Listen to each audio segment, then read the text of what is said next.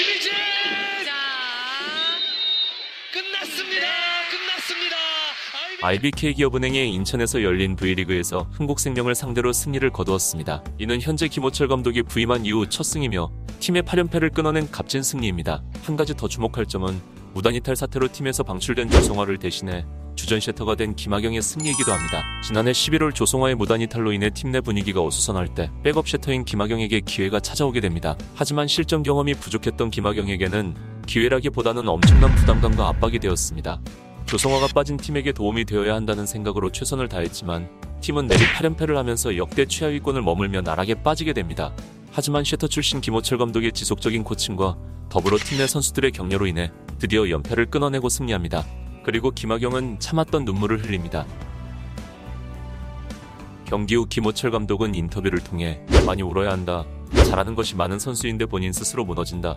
밖에서 해줄 수 있는 것이 아니다. 스스로 해결해야 한다. 라고 말하며 김학영을 응원합니다.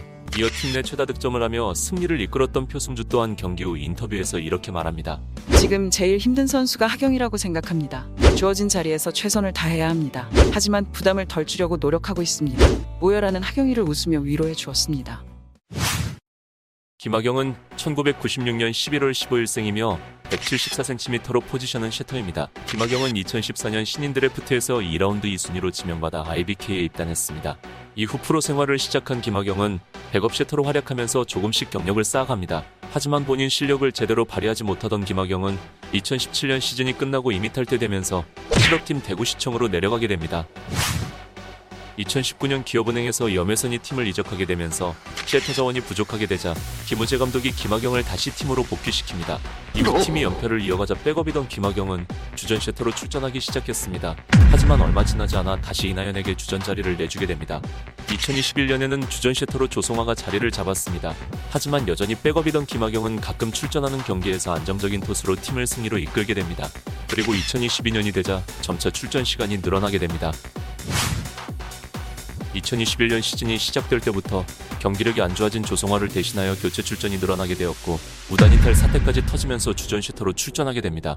하지만 팀의 분위기가 워낙 좋지 않았고 주전 슈터로 풀타임을 뛰어본 경력이 적었던 김학영은 조금씩 무너지게 됩니다. 하지만 이후 셰터 출신 김호철 감독이 감독으로 부임하면서 점차 김학영에게 힘을 실어주게 됩니다. 이때부터는 훈련 시간을 대폭 늘리고 김호철 감독이 개인 교습을 해주면서 점차 실력을 늘려갑니다. 그리고 김학영 선수는 시즌 초와 다르게 허벅지에 멍이 보이기 시작했고 근육 테이프를 덕지덕지 붙인 모습이 보이기 시작합니다. 엄청난 연습과 부담감을 보여주는 증거라고 볼 수 있습니다. 또한 다들 쉬는 시간에 감독의 지시하에 강도 높은 훈련을 하면서도 단 한 번의 투정을 부리지 않았던 김학영의 멘탈은 누구와 비교되기도 합니다. 그리고 그 노력의 결과로 1월 15일 삼산 원정에서 흥국생명에게 3대1로 역전승을 거두며 길고 길었던 8연패를 탈출하게 되었습니다. 앞으로 경기에서 또다시 무너질 수도 있지만 지금처럼 꾸준한 연습과 멘탈을 지켜낸다면 남은 경기와 다음 시즌에 더욱 기대를 해볼 만한 선수가 될 것 같습니다. 이번 승리가 많이 시끄럽던 여자 배구와 특히 시끄럽던 기업은행이 다시 한번 도약할 수 있는 기회가 되었으면 합니다.